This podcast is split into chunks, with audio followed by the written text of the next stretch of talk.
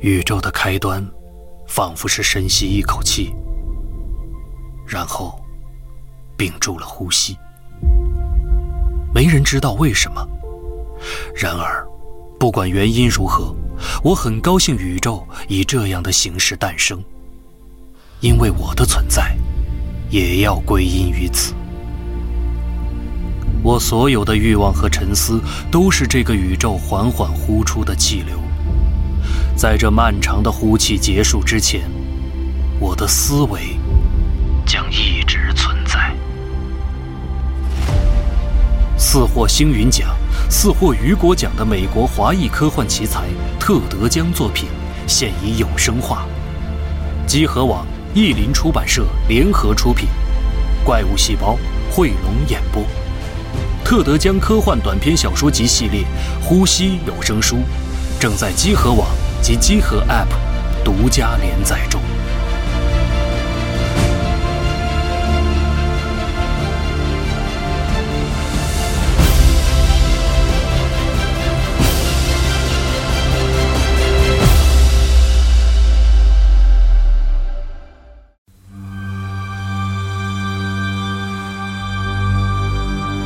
看的是镜头，看的是直播的镜头太牛逼了！我操，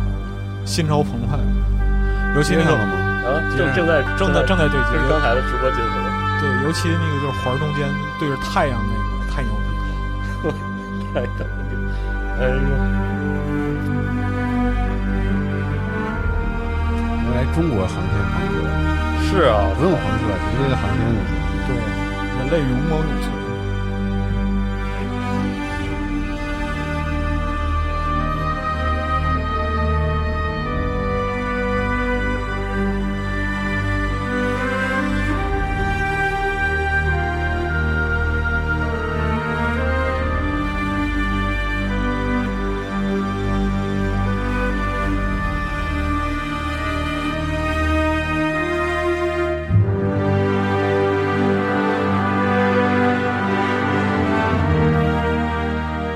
欢迎收听最新一期的《加六 Pro 专题节目》，我是四十二。我说你们我是老白，哎，我们这期是一期看到了这个 Starfield 的这个哎，概念宣传片之后有有感而发，哎有感而发的节目，的一期这个分享节目。对，在我们录制这期的时候，哎，这个神舟十二号和天河核心舱正在这个对接，哎，在巧直播今了天。今天特别激动，哇，真是激动毁了，啊激动！完了！今天早上那个就贝塞阿西亚，就是贝塞亚州也啊发了那个，就是祝贺神舟十二。哦那个对对对对哎对对对对来得早不如来得巧，你知道吗？是的，是尤其是对就 Starfield 这样一个呃宇宙探险题材的游戏，其实很多毕设玩家苦等多年啊。没错。对，嗯结果 Starfield 其实那个在发布的时候，最开始发布的时候那是哪？年啊？是一八年吗？一八年，一八年还是一九年，反正我在现场时间过太快，老白，啊，是我当时在现场，你头上白发又多了，别说了，我都剃光了，我这啊怎怎么么怎么这也能打岔呢？我操怎么回事啊对，虽在然当时我在现场看到那个有这个概念的时候，十分的激动，嗯因为毕竟这个以这个题材 哎，为为主的 RPG 非常的少对啊，做好了更少，我其实特别想表达这个四十二这个观点，是就是说，贼少，好就是吧为什么我们看到 B 社发布了一款以？Starfield 西以科幻为整个类型的游戏 IP 之后，嗯哪怕什么都没见着，都已经兴奋的不得了了。啊嗯一就是因为市场上关于科幻题材的 RPG 真的太少，是的，而是而现有的作品又做得非常好，但我们嗯又想做，又又又又想玩到更多的这种是好的游戏。嗯对，嗯你要说这种就是星际探索类的，你打个比方说，如果你举例子说《天外世界》，《天外世界》那也不叫星际探索，嗯，那个不算吧？那不算嗯。对对，它是那它个的用核心其实是那种社会和这个对对人讲社会科，对那他是用一个就是星际的皮讲一个就是那个老科嗯讲那个老的黑色幽默老歌段嗯子，是，对，然后你看像辐射什么的，它其实是怀古怀旧，对它是怀怀旧美类学的东西。那种就是把这个人类向太空进发这种浪漫情怀，嗯，对我应该说的是表现出来那个时代啊，对，对这特别嗯人类向往星辰大海的那个探索的没错儿，精神和表达这种精神的这个时代，对，我就是觉得可能上一个上规模的也就是质量效应了。也就质量效应了。嗯你看，在质量效应和这个之间，然后中间有这个持续更新的，像这个《星际公民》对，和这个《精英危险》，也就对也就这些了。而且《新星际公民》和《民就星际公民》和《精英危险》是走这个，其实它的硬核是骨子里是这个飞行射击、对飞行模拟、飞行驾驶。嗯，虽然它后一来是采矿模拟器，这是对，因为 E 其实实际上是网游，实际上对还是这个玩家社群关系。是所以说以一个 RPG 的方式啊，提供一个完整的有关这个太空探索的这么个 RPG 哇，这就是 RPG 的体验是很很少长时间没有，其实可以说是从质量效应之后就没有不再有了。而且其实质量像是一个特别典型的一个太空歌剧类的是对，这么样的一个设计。但是其实我们从前两天 E 三的这个 Starfield 终于放出了第一个游戏预告片儿嗯，来看的话，这个其实跟那个太空歌剧，我不一认样为扯不上什么。差挺多。哎，或者说我希望它不一样。对，对我们也希望它确实有一些不一样的。对这个片子其实很短，两分钟嘛，嗯两分钟然后它对其实它描述了一个非常，概念我觉得非常也不它它甚至说不他上给了概很念多细节，他给梗了很多细细节，但是这个细节是希望你觉得，我认为他希望玩家觉得这个东西是接近现实的。对，就是我之前一直在这个黑屏之前，咱们在直播嘛，嗯我一直在说，我就说，我说毕设求你了，千 万千万不要给我看一个我已经看腻了的嗯，看腻了的东西，因为其实我我觉得类似现在。比如说那个无人升空嗯开始，其实带起了一批，比如说中小型的一些游戏，嗯，嗯跟这个题材相关的游戏，其实他们的很多设定，然后包括用的色彩，嗯然后包括设计，其实都差不太多。很趋更同，更更有幻想性的一些高对比度的对的，太空黄金时代最后饱和拉风格满的，就是就像我们前几年的节目里聊的，就是真的是从那个黄金时代科幻的峰视会觉那个作家的那些牛逼的作品里面吸取的颜色配置的这些风格对对，来做的所以这现个在还挺多的，像什么 Astroneer 什么的，有是有对一批，是对有一批所以这样的，对对对 a s t r o n e e r 而且就是这两年其实有点奇怪，就为什么太空探索类游戏都得跟跟这种就是色彩呈现这这样的扯上关系，我也觉得就有点纳闷儿。嗯因为当时我觉得这是一个很新的一个视觉概念。其实我、哦我们认为每科幻题材是最容易包裹新的视觉嗯创造创新的一个东西类型，啊对吧？因为对你比如咱说僵尸类的、奇幻类的，然后或者是武侠类的中国的这些，哦，它或多或少沾点老，就是嗯它沾的是老，这这老的这东西你只能做升级，你没法做完全的创新。对嗯，但是科幻题材它妙就妙在是吧？嗯你一切东西都新的是东西都可以放在里你面，甚至都可以重新来做。是所以我觉得就比谁的想象力牛逼嘛。嗯但是对但是明显这次完全不是这么样一个概念了，就是嗯我觉得他这次的新是在于他的旧，就是在于是他他选了一个他选了一游个，戏不怎么选的那个，而且他路甚间至的线，他而且甚至选了一个非常聚焦的一个年代，就是美国的六七十年代。阿波罗嗯，系阿波罗系计列划嗯美苏争阿霸波罗计划，对太空争霸战里面这个太阿波罗计划那种感质感的这些这些设计，嗯，嗯所以他才说叫 NASA Punk 嘛，就是他要对就是 NASA 朋你克你这，些东西就看起来是什么呢？就你似曾相识，但是好像又不是完全相识。对他把这些东西做了一些混合，比如我们能看到那个宇航员身上的用的面料，嗯，然后对等等，其实很多是来自于那个年代太空服，因为哎然那后个包括身上的徽章，其实都是 NASA 那一套平面设计员对留下来的，然后再包括它飞船里的面板，虽然我们能看到那个面板和整个坐姿还是悬浮式的，嗯对吧？它是在整个前面的一个大的。玻璃框架下，然后悬人着的的椅子是悬着的，然后对有很多这个分体的显示器，但是这些显示器依旧不是那种全彩屏，然后对甚至它上面有很多塑料的按键和一些金属的铆钉，是，然后去固定这些屏幕之类的，所以它的工业质感肯定是，我觉得这点跟辐射很像，它被锁定在了某一个现实某个时代，时代，某个时代，对，然后再基基于此之上，然后再做一些创新。所以我认为，我看到这个东西是我认为它是新的，但是它嗯新的够不够牛逼，就很难说啊够不够成熟，哎嗯那我觉得这个事儿对于我来说挺难说。那天跟杨毅老师聊半天，杨毅说、啊，不行啊，不行，这不行，这不能称之为朋克啊，好这嘛不够朋克，不成完了体系，啊对，，别不成体系啊。这嗯具体怎么着，我也没听懂。完了，反正杨杨毅老师，那我俩个经过了一番争执，最后我也觉得还是挺认同他的观点。哎， 你你怎么轻易就屈服了？对，总之今天这期节目，我们就是只能拿现有的信息，对稍而微地解且我们真读的一是下。我们非常非常想聊这个东是西是，但是就现有的信息，我们对尽量去对它进行一个挖掘和分嗯析。主要应该可以说是从审美这个方向上做是一些哎分享，可能这个在玩法上真的没啥好说的，因为你这个片子啥也没有。而且新的游戏，它既然没有公布 gameplay，其实对它就想打的视觉牌嘛，对吧？是的它其实就想扔出来这些嗯视觉设定，然后让大家去感受，然后包括陶德后续采访之后，电信报有一个采访，对他们也发出了一些其他的一些视概念视觉的那嗯个 concept 二、是就那个一些设定图，对，然后我觉得包咱括今天心理都环境什么的这些，嗯都可以聊。然后今天老白主主讲啊，然后他反正从这个主要两个信息吧，一个是这个我们在预告片里看到书架上有一本书，哎，介绍这一个这叫单人环游世界。呃哎，嗯介绍这个这个约书亚的对单人环球世界的这个故事的书，对然后给大家介绍一下这本书的背景。我们可能从这里可以一窥这个游戏的大概的一个风格，嗯，然后另外就是关于这个什么是 NASA 朋克，因呃我为这是那个 Todd 自己讲的，说我看自己做给的定义了一个对自己定义一个 NASA NASA 朋克， punk，就万物真的是万物皆可朋克了。对对嗯对，就 NASA 还活着都朋克了。所以咱可能能聊的不多，但是针针对这个，我们就延展一下。但现在其实就只能是延展一下。那其实说起来还是挺多，因为他在电讯报里边儿那个采访里边儿已经把这个总体的框架嗯基本上都表述了，就说是这是设定在人类三百年以后未对来对是不是这个世界线？对，他没说嗯啊。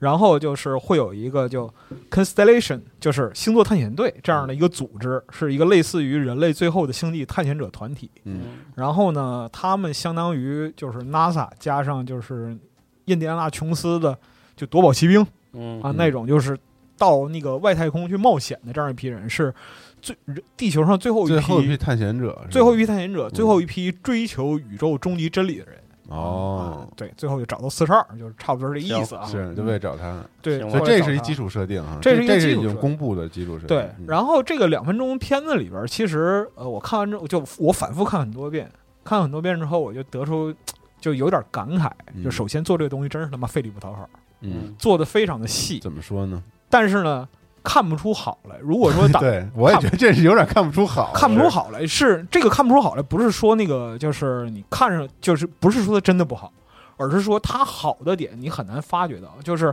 包括说它飞船的设定，就刚就像刚才西蒙讲，就是面板啊，然后它的整个美学的这样一个基础什么的，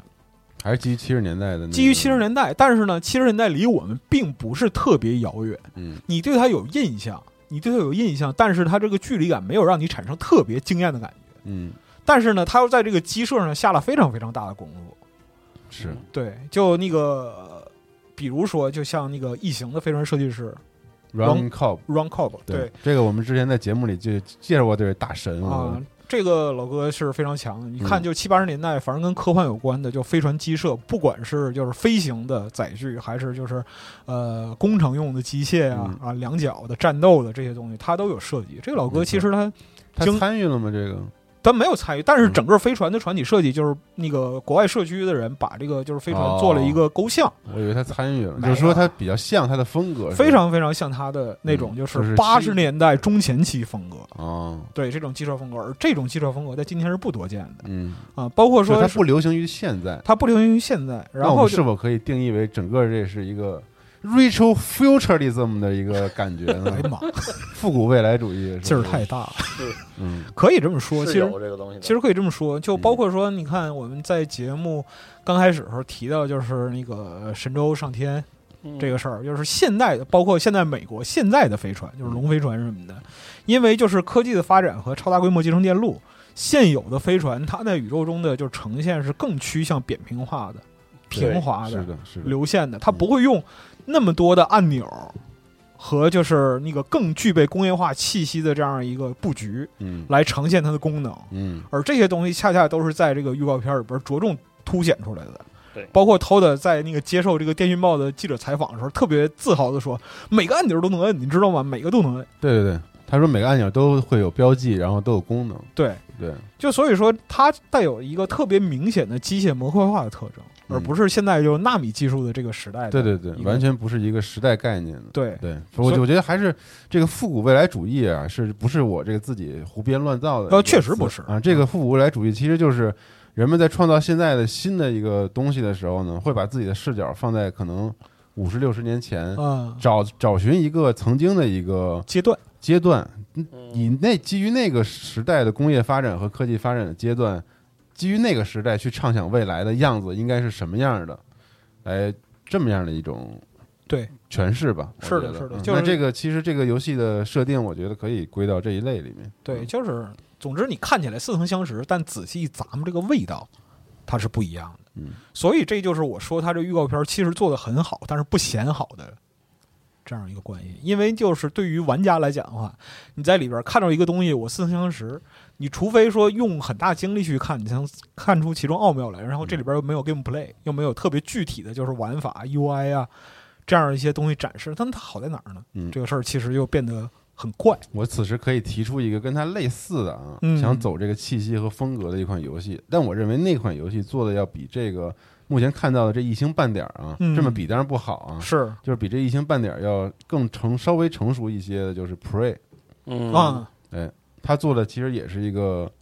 冷战时期的一个空间站的这这个个审美的话，对时间稍稍能对对，上。而且当时我们其实聊过这个，那个空间站设定的就是一个美苏冷战合作的一个产对物，它有苏联的东是西，的它也有美国的嗯这个元素，所以那个设定其实也是挺挺值得玩味的。对，说到普瑞，其实和就现在这个 Starfield 还有一点点关联，嗯，其实还有一点点关联，就是吗最开始就毕设是想让 Arkane 去做那个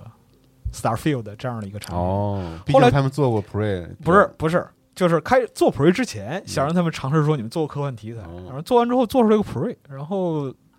透的那不边打麦，不是透那边看看说这个这个不是我想要的东西，但是他妈做的也挺牛逼的，嗯，那 Arkane 潜力无很限，成熟，其实非常那个很很很他饱满审美审美观点很成熟，然后故事也很饱满，嗯就一代神作，这是没有问题。可惜叫好不叫座啊，对 a r k a n 游戏不都是这样吗？要不然为什么这次出一那个就嗯，Red 是 Red 什么 Red Down Red Fall 我 Redfall，嗯完了完了 a r k a n 完了，操，你怎么这样啊？你婆罗门了呢？嗯还啊挺好没玩。有没有没有，嗯就哦我们说回来吧我们说回来啊，就是还是说这个，就是整体鸡舍的风格。如果对于这个还没有一个特别清晰的认识，比如说像那个年代《集成电路》啊，或者说是什么的认识的话，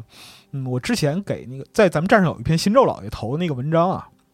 就是我小时候用的这个这个计算机，呃，有一部叫 Laser 三幺零，然后我收了一台，但是我自己没有能力把它整好，我就把它送给新宙了。嗯，哦，对，然后新赵老爷把它整好，然后能开机了。哦，你送他的，我送他了，嗯对对对。然后就是你可以看看那篇文章，那篇文章里边呈现的其实它是一个特别典型的，就八十年代微电子的那样一个状态。嗯，就那个时候电路是什么样？你把那个面板拆下来，在上面会有手工的飞线嗯，啊，还会有就是带银角的芯片啊，这个都是在和现代的这样一个电子技术有区别的这样一个情况，就是是电子技术集成的功力还没有发展到那样一个程度。你能给人一点新鲜感，新鲜的新鲜感感，觉而且我觉得就是敢于尝试本身是一个好事儿。嗯就在尤其在这个年代，就如果说我要做一个保险的东西，我集中所有资源在老滚六上，好不好？对吗嗯？我要去尝试一个新的东西，拿出 Starfield，我认为毕设勇气是很大的。这回我站在毕设这边，是，嗯而且这毕竟是这个陶泽自己酝酿了二十五年的一个作品啊，呃，他一说你一听，你知道但我还是挺信他的，对毕竟陶泽这是吧，多少年了， 是是因为他自己讲说，他最开始的时候就是对是嗯，做那个 GW 的那个 Traveler 啊，旅行者啊，啊，他就是最早对游戏的尝试就是写一个旅行者战役，哦，在那个当时的麦金塔、苹果二嗯上做这样一个剧本编辑，而且你看他这么后来没多做年完，他 RPG 的坑也趟的够多的了，是又啥样七六又啥那个你怎辐射四，你怎么说他，他也是一个非常非常有经验的游戏制作人，人对对嗯所以我还是信他的，尤其信现在的他，他其实做的储备是足够多的没，错包括整个预告片里边他展示细节，其所以实他也采访挺他多自己的也说了，他说他觉得现在时机准备好了，所以才准备放手拿出来做这个酝酿这么久的一个作品。对。对而且就是那个这回看完之后，我去那个考据的时候、嗯啊，找了那个一些它里边有很明显的意象，就比如说刚才我们在开篇里边提到的这个，就是它那个星图的 logo，嗯，啊，那个其实就是 NASA logo 的变体，是对，颜包色都用的是一一套颜色都色是板的对，色系都是一套。然后包括说那个它那个书架上，就是那个宇航员进进舱之后，嗯，在旁边那个就是那个大头盔上面写那个 Don't use，上面有个弹孔嗯，啊，那个头盔，那个头盔那一套很明显就是。呃，双子座那一套就是嗯二代、三代的宇航服，而不是现在就是五代、六代的这样一个进化版的宇航服是。啊，还很旧的。那您说说书柜的书吧，那那个书是什么呢？那个书叫对，什么有呢？点牛逼了，嗯叫 Sailing Along Around the World，嗯，就单人环游世界啊，这是一个传奇的航海家，叫约书亚·索科姆哎，啊。索科姆这个老爷子呢，他其实就是可以说是航海历史上的传奇啊。嗯，就直到今天，还有就是后人给他单独建的这样一个祭奠网站，哦，就为了纪念他的对，纪念这位事传迹，对纪念这位传奇航海家。然后包括说那个透透在官方采访里边也提到，就是这本书其实意义是重大的，哦，它有非常强的这样一个象征意义。嗯，而这个老爷子他本身代表着什么呢？就是一个人征服一个星球的这样一个概念嗯，啊，一个非常非常个人英雄主义的单人远征。他就是就是独自，对然后在船上对，绕环绕地球哦环，绕地球，环绕地球那确实征服了星球。对，就是我们今天看觉得哎，单人征服星球这很了不起，这是在今天的科技和那个就是工业条件下，现在也不那么简单的，现在也不是那么简单。嗯对那说的太容易了。对，嗯，在你你再往上想想，就是十七、十八世纪的地理大发现，嗯包括说那个呃西方这个就是海洋殖民这个时代，是的，那个时候就是工业啊、生产力什么的，就和照现在差太多了啊。真正就是这种情况达到高潮的时候是十九世纪前中叶嗯，啊，那时候就李大英是啊的你泱泱大英，大英就开始始了，是真是真日不落来着，对啊，对吧？啊，但是那时候美国也在蓬勃发展。嗯嗯，这个就是约书亚这个老哥呢，他其实就是那个时候一个很典型的美国人，他的这个就是爱好是兴起和当时的一个小说很有关系。哦，也是受到了灵感的启发。也也可能会受到一些启发，但是呢，就是这个小说里边描述的这样一个事情，至少在当时是很少有人敢于去尝试的。嗯，这是谁呢？儒勒·凡尔纳，我靠，哎，仿佛知道是哪本书我。也知道哎，环游地球八十天。是哇，，嗯这真是我小时候读了无数遍的书。嗯这个这个小说它有意思就在于是不仅它在科幻史上具有代表性，在文学史上，在当时世界史上嗯也特别具备代表性，因为它讲述的是什么呢？真正意义上描述全球化的一个故事。哦你可以通过全球节点啊、无障碍的在文明之间来回穿梭，穿行，嗯嗯对，然后从起点回到起点，嗯嗯，绕地球一圈儿嗯，这样的一个故事。在这之前有没有其他探险小说？那太多了，非常的有嗯。但是这些探险小说无一例外的都是什么呢？一帮一伙儿。你要说一个的，强行强行说也有迪福那个《鲁滨逊漂流记》，问题是他不是自己乐意去的，是，嗯啊没办法了。他他妈没办法了，他给扔在那儿了，是啊，没辙。嗯，他而里边且去的地方也是比较荒，岛，他妈对是个荒岛，是的，对，然后跟土人作战什么乱七八糟的，是对嗯他讲的还是一个就是荒岛求生，荒岛求生、野人嗯部落猎奇，就讲这点东西。但是呢，《环游地球八十天》它是从当时的科学、工业、嗯交通，然后文明各个地区的文明这样一些角度出发。对然后凡尔纳比例又很强，描述的栩栩如生，这个对故事引人心弦嗯，啊，就对啊跌宕起伏。同时呢，它又有特别详实这样一个陈述：我从哪儿到哪儿。打个比方什么说，样的？然后对，打个比方说，我从英国到印度，大然后开眼界了。对，对从印度到香到中国香港，然后嗯从中国香港到上海，从上海到到横滨嗯对，是这样的一个过嗯一程。路什么都见过了。哎，对，所有就是一本读，书带着小孩小孩们，哎我们也的不是童说年们，也不光是小孩们，对当时成但年是人也我们咱们都是小时候看的，是反正，对，反正就是他带领读者在这个就一本书里边环游世界，嗯，极其的支棱这个书，你书想相当值。你可以在一个科技的这个帮助下，如此迅速的环绕地球一圈儿。嗯但是现在这种书可能不会对这小朋友们有那么大吸引力，因哎为小现在微博环球世界就对对对对对，一一个一小时就可以搞定了。你这个讲话也 不是你这个讲话也很有武德，你知道吗？这话可以啊啊，哎不是，就是这意思，就是互联网就现在就都解决了嘛，是是是是，嗯。我们还是那个说，时候就是充满了想象力，你想知道因为那《汤姆·罗杰历险记》，那我这叭叭狂看，看好几遍呢，好家伙！哈尔罗杰、哈尔·罗杰，对 对，汤姆汤姆杰瑞，汤姆杰瑞，汤姆索亚历险记哦，汤姆·索亚历险记，哈尔罗杰历险记是两本是书，两本书啊啊，哎，那你全套那个全是在那个，就是那个雨林森林里面，跟啊那是哈尔罗杰那。是哈尔罗杰，对，那汤姆·索啊亚历险记呢？汤姆索亚还有那个哈克贝利芬，哦，嗯另外的嗯我对我是我刚才说的是那个哈哈尔罗罗杰历啊险记，对对，那个兄是弟俩那个是我们那个小时候小时那候个，狂看，对对对，嗯猎探险读物，探险，了解野生的大自然的一个读物，对对对对，就你回到这个一八七三年，这种东西它是很很罕见的，对对对，对，那个年想代这个事儿很爽，对想这事儿就就爽文儿，你知道嗯吧？但它的这结构其实也挺爽文儿的，你知 道吧？就是有一位绅士叫菲利斯·福格，对，哎，啊这个老绅士呢，他是一个叫改革俱乐部的成员。这个改革俱乐部不得了，丘吉尔是他的会员。哦，他是一八三六年建立的，在伦敦，然后等于说是伦敦的上流，就是相对来讲比较激进的、有改良倾向的、嗯上流人啊士上流人士啊，自由党党魁们啊都聚集在这儿。嗯而且就是他的政治观点，包括说行动什么的，都相对来讲在大英嗯是比较比较支棱的行啊。对，就比如说像八十年代，他是整个大英首先开始招收女会员的俱乐部，嗯，哦，在当时是先进的很呃非常先非常先进。嗯对，而且包括说到了二十一世纪啊，就比如说二零一零年之前嗯，他们就开始琢磨什么加币后裔这些东西啊哦，，对。就思想很新锐，总之就是这个绅士老绅士的身份是这个改良俱乐部成员，但是他的性格又很固执，嗯就是如果你看过书，你就知道他每天行为是雷打不动的。对，就几点几分我要到俱乐部，几点几分喝茶，然后是几点几分跟谁聊天儿，是什么这那的。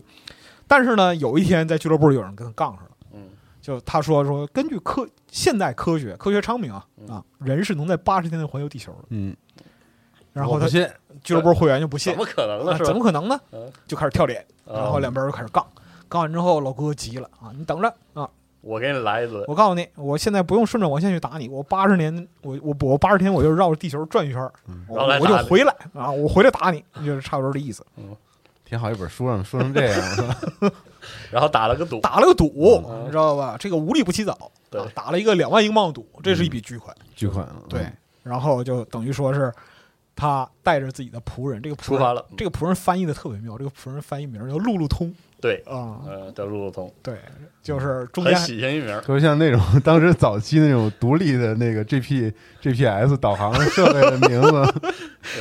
其实这个仆人起到就类似于这个堂吉诃德桑丘。是就是对仆人桑丘的这样一个，对就对对是那个穿插整个书书胆的这样一个角色嘛嗯。简短简短截说啊，他们的经历大概是这样的：从伦敦到埃及的苏伊士运河，嗯到了印度的孟买，然后到加尔各答，路上救了一个夫人。嗯对啊，有英雄得有美女嘛，是啊，拆了一美女嗯，之后从加尔各答跑到中国香港，嗯，然后又跑到上海，上海，从上海坐轮渡到横滨嗯，然后从横滨跑到旧金山，嗯从旧金山坐铁路横穿整个哎，美洲大陆。这都是当时时髦的概念，对，这是特别时髦，因为当时就是美洲大铁路也刚通。哎，那嗯你没多说久凡尔纳他当时从哪儿收集到的这些？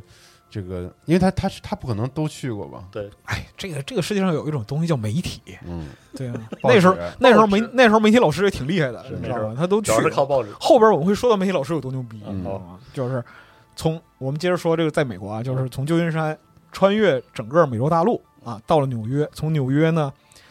要走的时候没有船了，怎么办呢？劫了一艘船嗯，啊，就真的是劫了一艘八十船，天内反正回去了反，正反正得回去。嗯这艘船本来是要去法国波尔多的，结果生给就是劫到利物浦去了。对，然后在利物浦呢被当地警察给关了一宿，哎因为这个警察一路上一直在追着他，等于说这警察也跟着他走了一圈儿。哦走了地球一圈儿，终于在利物浦把他逮着了，关了一宿。然哎后第二天到了伦敦的时候，发现已经超时了，对，很沮丧，操，输两输两万，旅费没了，是凉了。但是呢，就路路通给他算了一笔账，哎说我们在路上穿过一个地方叫什么叫国际日期变更 线，哎哦，匀出来一天，我们是一直从西往东走， 啊免费来转了一天，哎，所以说这日期还多了一天哎，哎啊。于是福哥老绅士就是在这个最后的关头啊，赶上，重新回到了这个改革俱乐部嗯啊，赢了这个赌注。嗯，他一路上一共花了一万九，赢了两万，哎， 然后带了一姑娘回来，皆大欢喜，哎，大家很开心，呃是一个大团圆的结嗯局。是的，然后这个书出来之后，就在当时的世界就影响非常的非凡啊，也间接影响了之后就是十九世纪末二十世纪初的，就是全球旅行热潮，嗯嗯尤其是在英美这一块儿来说，恨不得自己跑一圈嘛，对这个书，一八七三年出版，然后一八八九年的时候，美国有一个《世界报》女记者，这个媒体老师哦啊，觉得说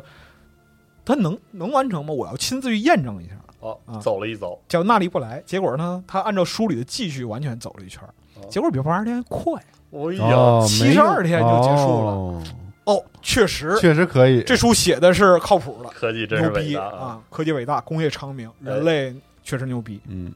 之后就是很多很多人按照这个环游地球八十天这个路子来走这条路哎走这条路，嗯，甚至说就是你看，比如说像那个英国那个蒙蒂派松，嗯，就是《巨蟒与圣杯》那个剧团，那个嗯那个倒霉剧团，是嗯他们也复制过这个路程，哦，只不过是飞机飞，嗯，他是飞机一路从那个孟，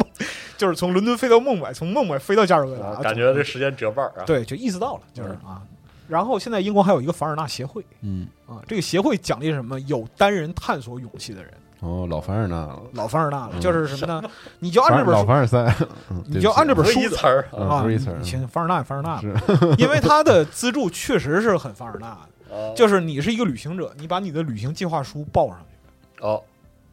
完全按照这本书里的路线和和搭乘的交通工具哦，这么你走去走。对，然后呢，如果你能打破记录的话，哦哦，比那个短对，，如果你能打破就是整个这样一个航行记录的话，你的旅费全免被单报，，嗯，就这样。嗯所以说，目前最快的记录应该是四十五天，四十哦五天半。嗯是啊你也不用救夫人啥这那的，对，你就还是能快点儿。呃，也能救，你也想的话也能救上。啊，而且现在交通工具虽然说的还是那个以前的方式，但也肯定比以前快了。对，嗯，那是肯定的。那约书亚老爷子跟这有什么关系？就我，们讲这个东西，它本身来说的话，就还是前面说那句话，不并不在于说这个故事它如何如何，而在于它影响后人，就开启了一个单人远征的这样一个故事模式。哦，，嗯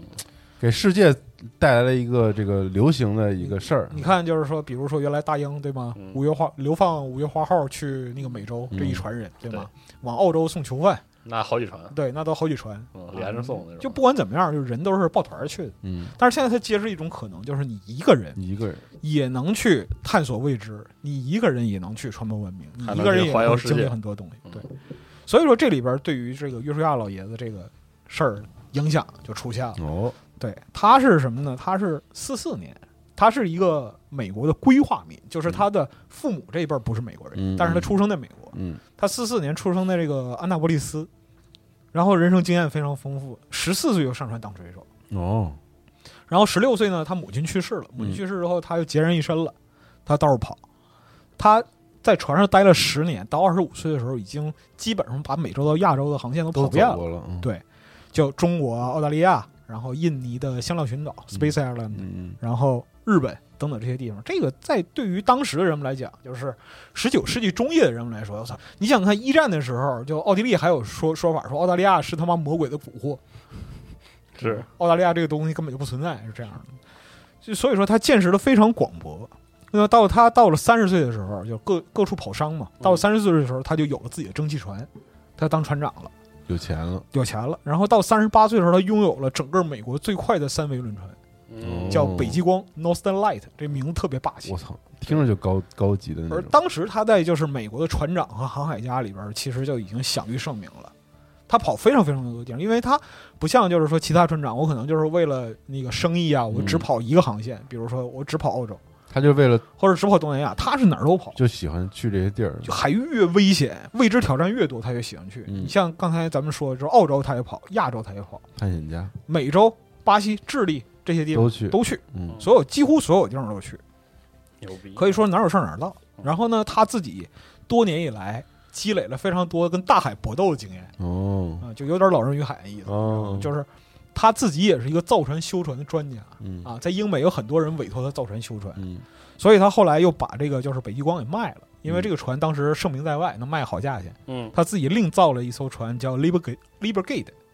这个是在西班牙语叫自由号。哦，嗯他专门他开着这个船，就这是大专哥门厉害，我操，真是太专业了，相当厉害嗯。然后就是带着从家水手到造船长船到船长，对，到航行，我操对，，而且一家子是航海世家，他开着自由号，带着自己家两个儿子，一个大儿子，一小儿子，跑了五千英里，我操，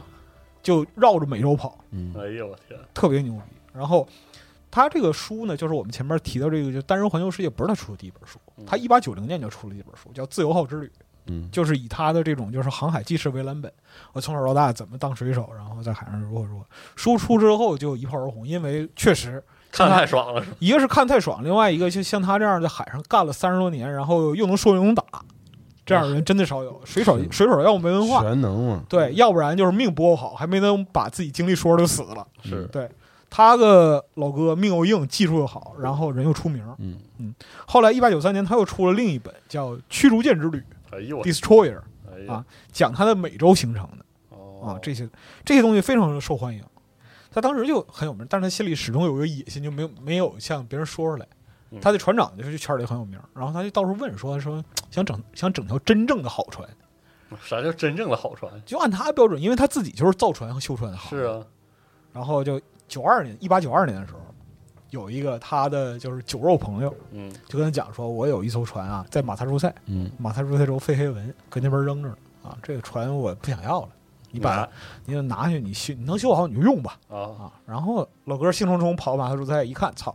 这船烂的快没人样了哦啊，啊！但是呢，好在是什么呢？船体还相对完整，嗯，可以修，龙骨还 OK 嗯。老头一看这个底子可以，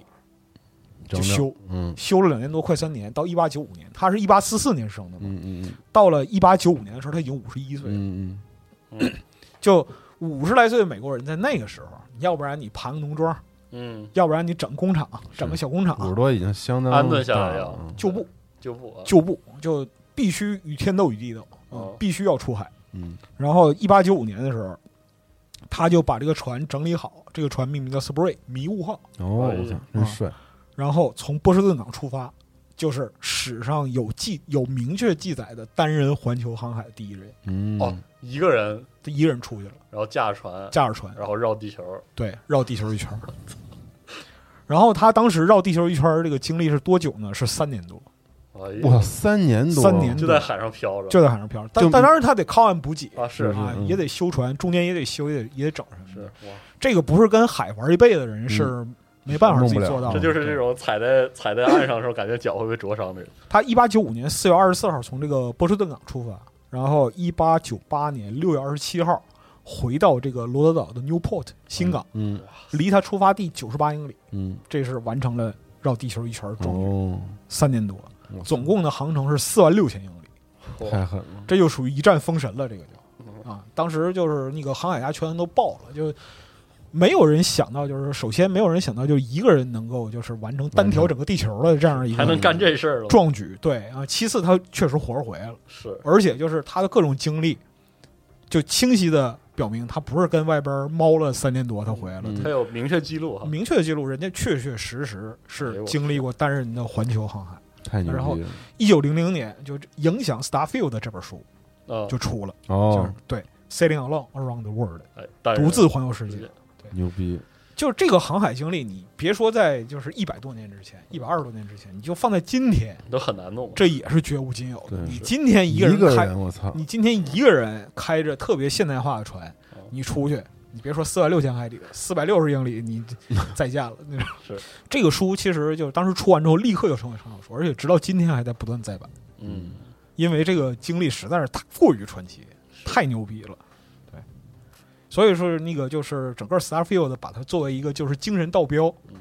其实是很有道理的。我而且看到是单人探险应该就是这个游戏的对，玩如法果的他要主把体这个做成跟 gameplay 有些就是真正意义上的在在玩法上有表现的话，那真的挺牛逼的。嗯它的意向是特别明显的，它还不像无人深空，对啊，无人深空是 No Man。对无人深空是很概念的，对，这里边它特别明确讲到，就是说在星空之间，其实就像海洋一样，就大海上是就是始终存在是什么？是人与人之间的联系。嗯你以一个人的探险家的身份进入这个浩渺星空，但是你仍然要体验宇宙的故事。嗯对，这个所以就是我跟四十二都觉得它有可能是一个，就是那种 RPG 版的大型的无人深空。嗯，对，因为这个可以正好聊一聊。我们当时看无人深空刚出的时候，不是现在这样，就是改了很长时间。就是刚出那个时候，我们的感觉是无人深空的那个魅力或者是卖点是空，嗯是反而是没东西。嗯，就是你在里面，就是去行走，然后你每个星球到的时候都是不一样的，都可能是不一样的。然后你你只会收集到一些很寂寥的、很小的信息。对当时我们是希望它是这样的。然后其实无人深空当时那个非常粗糙的这个自动生成，其实没有把这个做得很好。嗯，然后因为你会感觉疲倦嘛，就是你对感觉你体很验到的快东就嗯西，特别没意思你。体验的东西没有意义，而且它还额外在那个时候就已经额外加了什么挖矿啊，然后什么嗯乱七八糟的东西。越发无聊。对，然后他他当然了，他在这个口碑崩溃之后的这么多年来，他的修改方式很简单，他就是往里塞东西，对，就是把它天内容，添那些就是常规的生存沙盒一定要有的那种，这个这个方向，我认为反正至少是跟他最初的时候特别吸引我们的那个点就不一样了。嗯 但是至少让他可能嗯对，变至得少好能玩儿能了嗯玩的啊。然后现在来看，其实如果 Starfield 能受这本书影响非常重的话，它很有可能，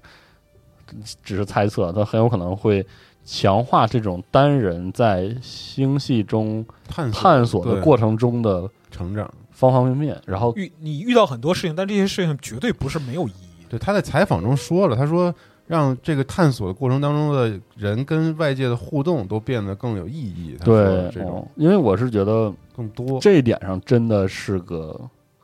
就是游戏玩法上的一个空白。假设假设他真的会做这种，就是它的主题会是一个探索对，比如说今天就就像有些科科幻小说中那种日志一样，就是航行的第几天，然后今天航海日志发生了个什么事儿，今天他妈的空气星星际坏了，坏了然后修了半天，因为那个你知道吧，在他那个旁边儿就是预告片儿里边儿板子，他那个板子嗯旁边儿写提示嘛，对，我那个辨认了其中几个，就里边儿有一段儿其实挺逗的，他因为用都是各种缩写，很难嗯很难去分析。我分析了其中一段儿是什么呢？我们那个滤清器啊嗯有问题了，你们他妈的别再用直立式的那种茶包直接滤茶了。是哦，因为我我是觉得，因为为什么我刚才老白讲到这儿之后，我突然就觉得很兴奋，或者说很期待它的 game gameplay 能涉及到这部分。我就想举个另外一个微软的游戏，就是《盗贼之海》。嗯因为《盗贼之海》这个游戏啊，其实它核心是合作，它核核心是交互，是四个兄弟一起开一艘船。但是呢，因为因为我通常都是一个人玩这个游戏的，然后我就一个人开那船，那挺费劲的。很费劲。然后我嗯就发现那个费劲其实是很有意思。虽然《盗贼之海》没有其实针对性的给单就人做如出果什你么能解享受那个费劲，它是很有意思。而且说实话，它这个游戏里费劲也只是就是苦中作乐，就是它它没有对应设计啊。嗯但是呢，你要去一个地方的时候，所有东西都自己来，那个过程啊， 嗯，还是有一定的乐趣的。那种乐趣是因为你一个人和船飘在海面中间，嗯风向变了也好，或者怎么着也好，你只能手靠忙自己脚乱的去弄。这个东西呢，虽然就是《盗贼之海》不是它的重心，但是我是觉得，如果星空要把，比如说我扮演的人物一个人在一个飞行器里就卡在这个群星之间，嗯然后我就今天早上醒了之后 出了点事儿，然 后我我折腾一圈人，而且这个过程不是像那个《盗贼之海》那样就是简单交互，而是说可能跟 RPG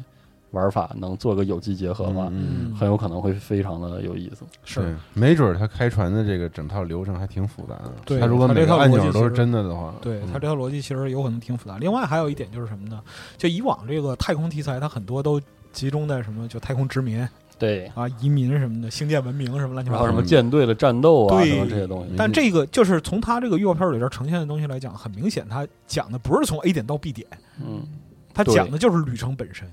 嗯，嗯，而且它有些那个后后后期公布了一些这个设定图，里面有有很多大型的机库对，嗯之类的，应该是飞船是可以我停泊们自己升级啊改升级造，对，嗯，它有很就包括应该那是我们个最喜欢的这种 freelancer 模式的之这前种那个毕探设索加之前毕设社区对它有分析，因为这回它是那个 Creation 引擎再改造，就是飞船一定是一个拼装的这样一个形式嗯啊，是拼装组合的，包括说之后你有可能会开发自己的就功能组件什么，这都是有我可太能的。期待了吧！嗯对赶紧发售啊！我一干嘛听要这个等到一听这明个年书啊之，后，反而对这个游戏有点就算期待。对，我跟你讲，就算毕设不做，那个就是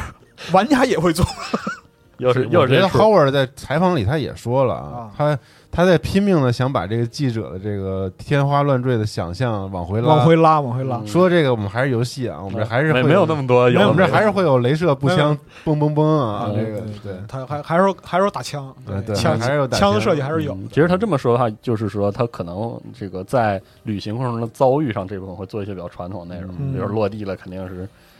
见点啥玩意儿嘛。我其实挺希望它是一个 Rebel Galaxy 的那种。你 看啊，这里边儿其超实级版本，这里边儿其实要说一句，就是它预告片里边儿这个就是文本嗯，有一个特别重要，它讲的是什么呢？呃，是描述这个就是游戏里的世界观嗯的。他说，他们说真正的奇迹并非星域有多么辽阔，而是我们测量的它的辽阔。哎，哦，这正是我们孜孜以求的方向。我们开始的是人类最后的旅程。是 Constellation 的这个、嗯哎这个组织的，是的，探索就是星域辽阔，但是如果没有人介于其中，这个辽阔就没有意义。什嗯么东西啊了，是人测量了人是心灵万物的尺度啊人是万物的尺度。哎呀，来了，嗯，哎呀，对哎呀，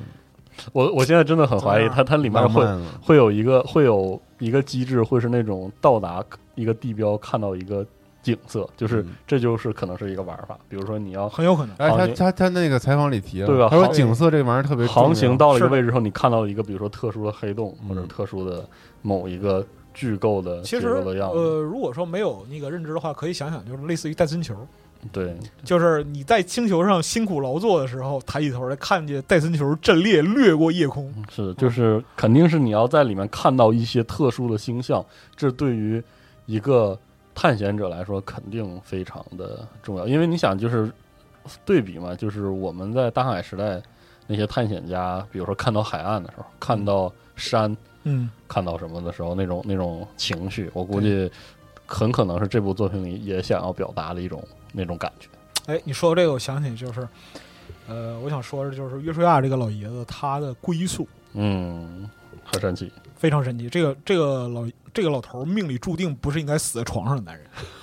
真的是，就他是就完成全球旅行之后出的书嗯啊，就可能别人也劝他了，说你年纪一把了，嗯六十六十了，快六十了啊歇歇，歇退歇休了，啊。老头儿想想也有道理，在海上转了一辈子了，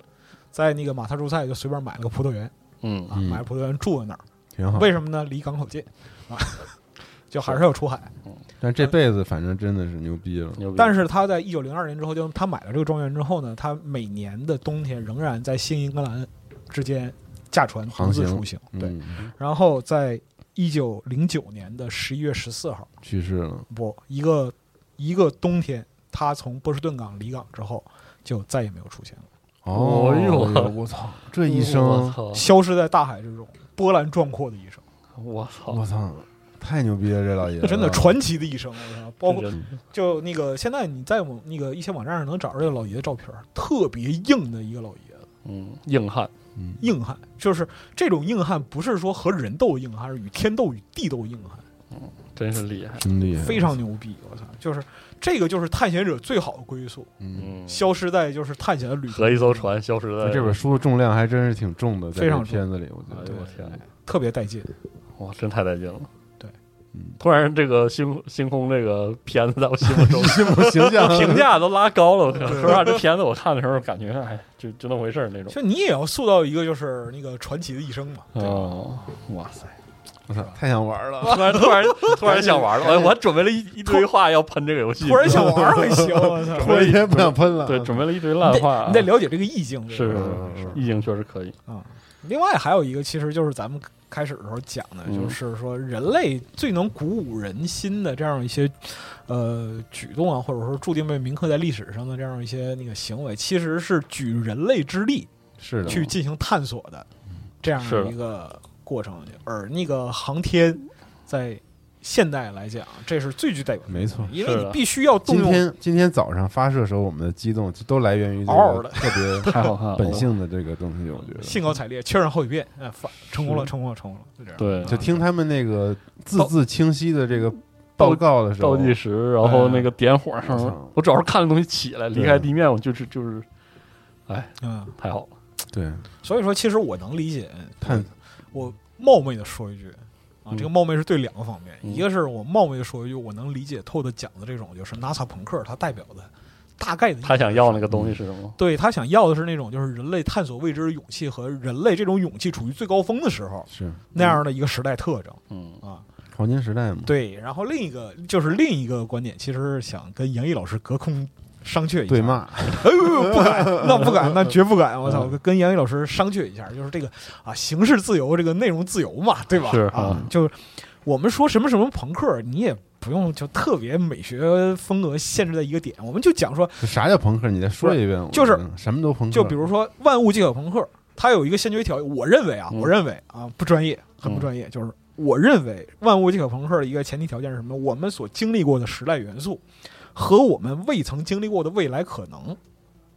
结进合行在一个起结合在一，起嗯，它就叫“擦擦朋克哦，也可是是吗？可以这么”。理对你解，比如说老蒸汽白，的嗯解释是吧我的解释，这是我的解释。就比如说蒸汽朋克，我们我们经历过蒸汽时代，傻大黑粗啊嗯啊，但是就是蒸汽朋克是什么呢？它是用那种机械结构实现特别精巧嗯，的这样一些功能。然后再匹配这个对维多利亚时代的时候，这个对，生产力和经济环哎境以及社会环境的一种再创作。对，那就比如说像那个柴油朋克或者真空管朋克，嗯哎，就它往往是伴随着那种就是嗯特别强大的能量操纵手段出现的。嗯，但我们都知道内燃机干不到这个事儿，啊是内燃机能把火箭送上太空不太行。嗯是，但是呢，他就把这个东西搭起来，就是想着有趣嘛，想着有意思嘛。嗯你像就是说奥秘、争取与魔法，嗯，对吗？科学与魔法并存的时代，嗯我主要是想着乐儿。对想着乐儿。我觉得这个东西就是你讲 NASA 朋克，它其实就是说 NASA 牛逼，嗯，我觉得也是，就是他这里用这个所谓的“叉叉朋克”的时候，他取的可能真的是这个“朋克”这个词本意的一部分，嗯就是说我们耍着想，我们想点我们觉得有意思的，就是说虽然以 NASA 耍嗯对为基础，但是我们就是要把它这个变得不一样一呈现点，出来。而且就是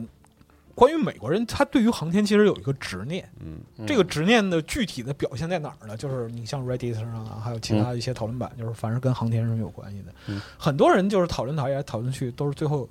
讨论一句话，就是七十年代的时候，啥啥都没有现在这么发达，为什么我但们什他么妈？都干了，为什么我们他妈能把人送到月球上去？是，嗯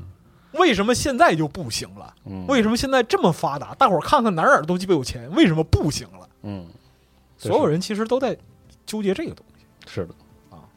所以说，我觉得就纳粹朋克它的一个核心点还是那种就是举人类之力进行探索的这样一个东西，包括 NASA 这个成本身嘛，NASA 本身它是为了什么？它其实就是为了跟苏联人进行对抗嗯，整出来的。它航其天局嘛，嗯，对美国国家航天局，它本身前身叫 NACA，NACA 是那个 NACA 啊，嗯，美国国家航空咨询委员会，嗯对这个成立很啊早，咨询委员会是咨吧询委员会一九一二年成立的，嗯但是它负责就是飞行器嘛，哦，包括说美国最早的这个就是超音速机验证嗯，叉系列嗯都是他们啊做的，叉一，对嗯对，这些东西都是他们做的，但这就是核心的转折，其实还是航空那时候还没有那时候航天航的空啊概念，那时候候航空航天还没分家，对就是人们还没有跑到大气层外边去，嗯是，但是在就是冷战开始了，铁幕落下了啊，大伙儿开始进行竞赛了。苏联人先把斯普特尼克打天上去了，对对啊嗯对对这我们这航天工程这都讲过啊，对是的，五七年嘛，五七年十月份给美国人刺激疯了，我操，嗯什么意思嗯，啊？必须要跟那个就是苏联对抗，这也就是开贯始穿 MGS 全系列的一条故事 线，是的，对，那是而且就是确实当时的美国就从从上到下都非常重视这个事儿，是的，艾森豪威尔嗯。亲自签署这个就是航天法案嘛，美国国家航空航天法案，嗯把 NACA 改组为 NASA 嗯啊，这就是今天的国家航天局的这个由来。嗯，其实，在卫星上它没有输太多，就晚了几个月而已。是的，但苏联人太强，就提前就打了抢嗯着打了，嗯中间就差六个月。但真正刺激他们是加加林，是的，对，六一年的时候，加加林先上天了，嗯嗯，绕地球一圈儿，啊是的美国人都刺激到厉害了，我操，这怎么可能？是嗯我们必须要比他们要牛逼。所以说，这个就直接催生了后边这个阿波罗计划嘛。哎，整个 NASA 最高光的时刻，就集中在就是阿波罗计划的这个整个是嗯实践过程，包括后边航天飞机这上。其实航天飞机都有点费拉了，说实话，是，确这实是是啥。啥都东北话是吗？没啥没有，哎肥拉这个词就算了，嗯，就不多解释了。因为就是在整个六十年代到八十年代的时候，就 NASA 它本身在美国的这个战略之中扮演着非常非常重要的角色。嗯，首先，它立足的基础就是它创立使命啊，理解并保护我们依赖生存的行星，探索宇宙，找到地球外的生命，启示我们的下一代去探索宇宙。嗯，逼格拉得非常非常之高，嗯，宇宙是我们的是啊！不仅我们要探索宇宙，我们的下一代也要探索宇宙。是的我们最终的归宿嗯是宇宙。是的，对，这是他当时立下的这样一个宏愿嘛。嗯，所以因为他出发点非常高，就是调儿起的特别高，嗯所以当时就整六十到八十年代，就即使在就是美国最颓废的那那批青年的时代，嗯，他科学依然有力量去感召人们投身其中。是的，是的，然后。他在美苏争霸里边又扮演着非常重要的角色，因为大伙儿地面上基本拉满了 是啊，该有都有了，啊，再整就六二年古巴整一坨，啊嗯然后你在那个就是美国人在欧主洲，要是在地面上再整就整出事儿了。那是真要出事儿，是就美国人在欧洲嗯布弹道导弹，然后苏联人想想办法，然后就扔潜艇啊什么的这是那的，对。然后政治阵营，北约有一坨，华嗯约有一坨，各自有各自的经济运行体系，是的，有自己的武库，有自己的战略攻击系统，嗯，反正就对对吗？那还上哪儿了？是吧？向上，嗯就只能向上了。常规武器到核武器嗯都军用竞赛，那接下来是什么？接下来就看大伙儿谁干的更牛逼了呗，嗯往上走啊。所以说，这个就是 NASA 本身承担这样一个历史使命嘛，对的它非常之高。你如果说苏苏联，苏联的航天所有的航天计划是哪儿？是从直接从就是中央国防委员会嗯对来下批文儿，下任务下任务，然后再分解到其他的各个地方，包括说是那个工业委员会啊，然后嗯纪委啊这些地方去实施。是的，当时美国其实差不太多，嗯啊，也是就是政府下令，然后分解到各个部分，然后把资源把全部资源集中起全部来，集中起来嗯，去实施这些事儿。是所以说，他当时真的是美国六十到八十年代特别重要的一个文化符号和文化自信的一个来源，是的，尤其是六九年十，就是六九年底，嗯，阿波罗十一号成功登月了，嗯啊，这是哇人类的一小步。是世界是啊不是这是我是这我的一小步这是这操是我不是不是，这是我的一小步，人类人类一一大大步步。嗯对，是就呃，肯尼迪他当初开启这个就是阿波罗计划的时候，向全美承诺要在一九七零年结束之前嗯，把人送到，月月球球去？嗯然后他其实实现了，虽然都坐敞篷车了吧，但是他对吧？但是他真的做，但是嗯美国做到了，所以说，其实你理解这一点的话，其实不难明白为什么就透的特别这么执着那个 NASA 朋克这样一个，就没有这个词，我他妈也生造一个词出来。嗯，他出生在那个年代，嗯其实我觉得那个 Todd 就是不加思索的用这个 NASA Punk 这个词，也是因为他和他的同龄人类对 NASA 有这个共同记忆，对有共同认知，他就可以直接抛出这个词来，它会激发共鸣，很多人都能 get 到，是对就是他他你把什么东西 Punk 了，这个这一点是很重要的，就因为你 NASA 想对你想 Cyberpunk 这样的构思你。要有共识，就是因为那个控制论那个东西，它马对上指向一个自那一批人里马都会知道的那个东西。嗯，所以他他用 NASA 胖这个词也是能感觉到，他就是要指那个朦朦朦胧胧的那个埋在每一个他的同龄人心里中那种航天梦，嗯嗯。嗯然后把它做出来。然后还有一点是什么呢？就是我觉得啊，嗯就是如果 Starfield 真的是一个 NASA Punk 的话，它其实里边关于战斗、关于对抗的东西不会少。啊，嗯因为就是我们前面说到，就是 NASA 本身它那个就是存在的意义嘛，嗯，支撑这个美苏争霸的一个重要支柱。另外，NASA 还跟另外一个东西很有关系，这个东西是直接把那个苏联给拖垮了，嗯啊就，是星球大战计划。星球大战计划啊，这个东西呢，就是八二年诞生的时候就语惊四座。这个东西的前身叫高边疆战略是的，啊，就现现在就是说那个有一个无限边疆计划，嗯你现在这水平做不到，没戏。但那个时候提出高边疆战略是非常牛逼的。八二年，八二年是什么概念？两伊战争嗯还在用这个就是一战的方式互喷，就是互相打嗯，喷毒气。嗯然后那个以色列还在贝海谷地痛打那个就阿拉伯 联军，是对是然后那个泱泱大鹰是刚是损失两艘是没船了嘛？ 没船了，对啊，对在在马岛就惨胜。啊，是是这个时候，美国提出一个高边疆战略，这是超越那个时代的是里的，根吗？一对个想象，就是里根上台的时候嗯嗯提出这个战略的构想的人呢，叫丹尼尔·格雷厄姆，嗯，他是一个陆军中将，但是他文武全才。嗯他退役之后，他在军队里人脉很广，待了很长时间，做战略问题研究。他退役，他退役之后呢，去这个迈阿密大学的国际问题研究所继续做战略研究。然后他在里根总统竞选的时候，他是里根的国防顾问。嗯他上台之后呢，就拉了一个班子，拉了就是全国三十多个大学啊，然后研究所啊，国防顾问、战略学家、未来学家、空间学家这样组了一个团队，然后提出就是未来的战略发展报告。他们做了七个月研究，研究出了一个报告，这个报告的叫做《高边疆新的国家战略》。嗯这个报告概括起来一句话嗯，把美国的疆土扩展到太空中去。嗯嗯是就是六十年代的时候，我们那个太空竞赛，虽然说那个毛子先把这个人造卫星和宇航员都送上去了，送上去了，哎，但是我们先上月球，哎我们在这方面有优势。嗯啊七十年代就是有越战嗯啊，这个损耗有点大，嗯，大家苟下行嗯下行了，大家苟了一段时间。但是呢，你接下来还要继续这个对抗局势呢，地上能摆的东西差不多，那怎么办？我们只能跑到就是越远越好，越深越好，跑到深空里边去，是的，敌人看不到的、反应不到的地方，我们在那儿做动作很从容。嗯他也打击不到你。你能保证就是说，无论发生什么样的情况，我在太空之中都能对敌人形成打击。嗯是的，我有这个打击威慑，他就不敢轻易打击我，形成这种恐怖的平衡。是的，啊嗯，这个事儿其实很多人认为这个苏联不该跟或者怎么样，其实在当时那个时间点，那话赶话，到底是苏联不跟也得跟，因为因为你让他把这个故事讲全了，苏联有很多的威慑能力就完全失效了。因为这个东西呢，它是真的是一个特别牛逼，就我们从今天的角度来看，它仍然也是一个特别牛逼的理论体系。嗯它指导了，就是它提出了完全的深空防御和建设的构想。再就是，它考虑的不仅是军事策略方面，它甚至考虑了就是商业、经济性这些东西，它都想过了。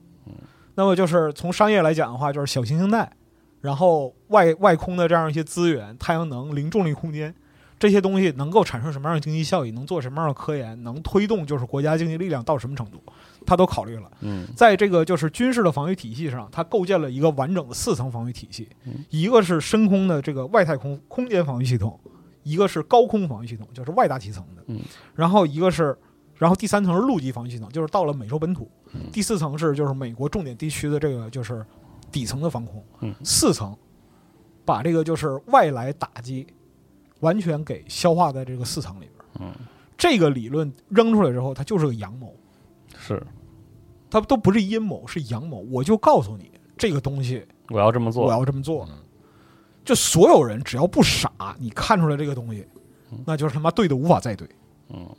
对完了，当然你对完了，你简是你这个你这个话说的时候你赢麻了，你知道吧？嗯是但是你要去做这个东西，那是要投入天文数字的资源的。嗯那怎么办呢？苏联这时候其实很被动，对面儿啪把这个东西，把这个高滨姜扔在桌上嗯，我这等于梭哈了，你跟不跟吧？你如果不跟的话，你在这个对抗之中你就不会再占有优势。你要跟的话，你要付出相当的代价嗯。最后大伙儿都知道跟了，嗯，嗯，跟了，把自己拖垮是吧？美国人说：“哈哈，我没有，啊，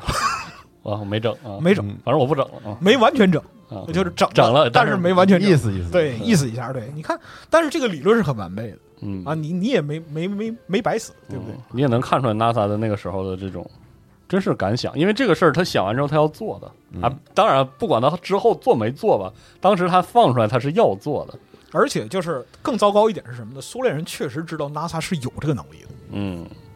就从他呈现的一切的动作、行为、结果来是说可行的。 ，NASA 都能做到这些事儿。所以当时你可以看到，就是 NASA 代表着一个多高的高点。嗯，对，就 NASA 那个那时候上升到一个极致嘛，包括说，呃，就他绝对就是一个就是国力代表嗯啊，包括说那个他其实，在那个公众面前品牌展示啊嗯这些东西，他对非常会做文章。你看，就是说那个。毛子，你要去找个就是纪念的这个内容，嗯挺难的，就是说形象类的东西挺难的，你最多也就头盔上印个 CCP 嗯啊，到到头了。NASA 那那个品牌全套牛逼疯了，人家是八几年就敢跟流行潮牌搞联动的牌子，你知道吗？宇宙第一潮牌，八四年是太厉害了。在美国本土搞潮牌联动，然后到今他们品天牌运营的确实品相牌当运营厉害嗯特别牛逼，就那个、他们好像是说是三十多个公众账号加起来粉丝有好有将近十亿，嗯嗯，嗯就是说实话，在这个冷战结束之后的第一个十年和第二十年，我们都说美国的文化影响力，它的软实力达到一个顶峰。这种表现表现在很多方面，流行音乐等等，流行音乐、摇滚乐等等方面。但是其实有一点很重要，就是它在冷战时期积累的航航航天天嗯嗯航天文化那种对影响力真的是非常大。然后，其实我认为还有一点特别重要是什么？那时候就是从美国角度来讲，它其实对于工业和制造业是非常尊敬的。嗯就他认为这个东西就是科技才是第一生产力。这个时候，他意识到这一点，他把工业和制造业能力发挥到尽量的高。他不像说失去了苏联这样一个对手之后，他马上就废拉了。是，对，他就走向金融化，原来的就是庞然大物，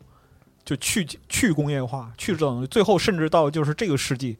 已经没有能把人打上去的飞船。是，凡事儿你得借那个就是毛子技术遗产，虽然说毛那边也吃老本儿吧，嗯但是人好歹还能打上去，你这边他妈的连打上去的经济性都没有了。嗯，还有只能依赖像 SpaceX 这样的新的经济模式对，去做。就是能够创造土星五号的 NASA 伍德 充沛，把技术转让给 Space 的那个、 那个 NASA 费拉不堪。嗯，啊行吧。嗯这这个其实就是他现在的一个核心问题。而且这种现状其实构成了 Starfield 可以用这个题材做文章的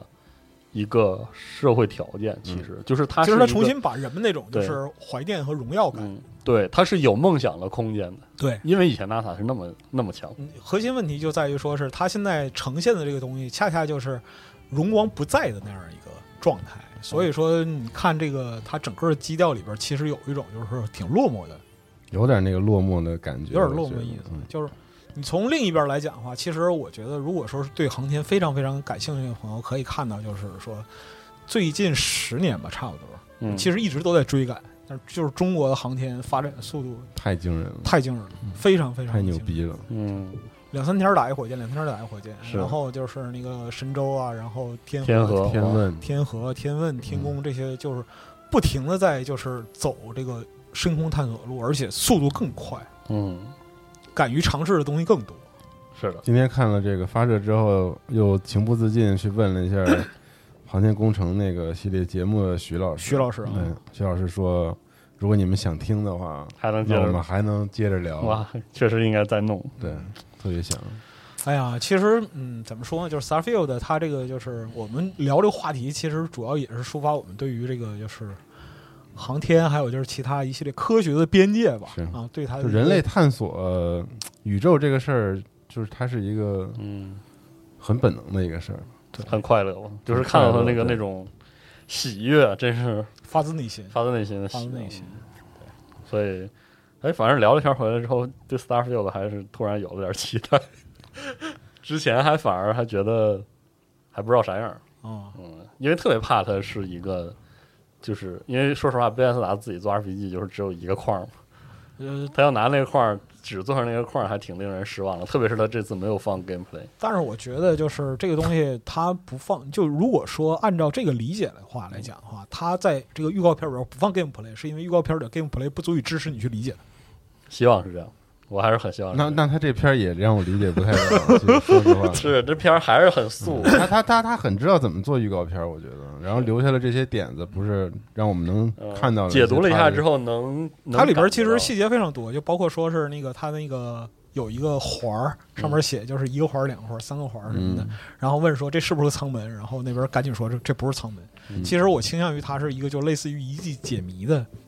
这样一个东西。嗯，嗯，包括说它那个呃里边设置了很多物品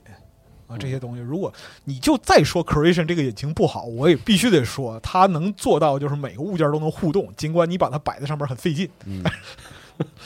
是啊。就我觉得它能够呈现给人们乐趣或者说想法什么的，其实还是挺多的。包括说未来它往里边加内容，以往就是是平面地图上加内容。那是有困难的，你要考虑到地形什么的。你要往宇宙里边加星球，嗯 嗯，那可太有意思了。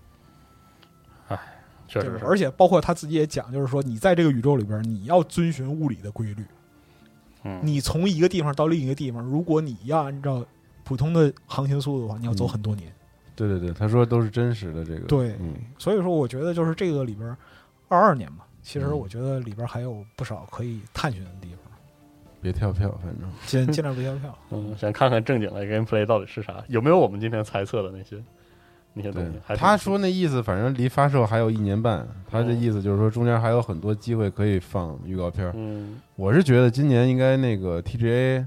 或者克隆，嗯，对，科隆不知道，反正我觉得 TGA 啊什么的，应该是还是会有的。要不我们那个 Starfield 发售之前，再把徐老师请来，再讲点航天的东西吧。嗯那不用等等 Starfield 干嘛？现在这这现在神舟这十二，神舟十二，这这如此的快乐，用不着等星空啊！我是那操，快快醒，快醒，那快是醒。嗯，嗯大家如果想听点什么关于咱们中国航天的这个工程相关的或者相关的一些知识，嗯，我觉得大家可以在评论区里也留言。哎，就我们反正游戏能解析的目前只有这么多嗯，但是关于航天方面的这些内容，我们是一直还可以再继续做的。大家也可以聊一聊这个这些内容其实也就集中在一个就个人的猜测和对判断上啊，嗯主要就是聊得很快乐。感觉这本书特别牛逼，对这如书特别希望这这本个书，人太牛逼对，了，希望这个游戏真的能贯彻这个书，嗯啊，贯彻这个书的精神。是，如果能贯彻的话，这会是一个好 游戏。对，我觉得这个角色建立之后，我将为这个名儿起名叫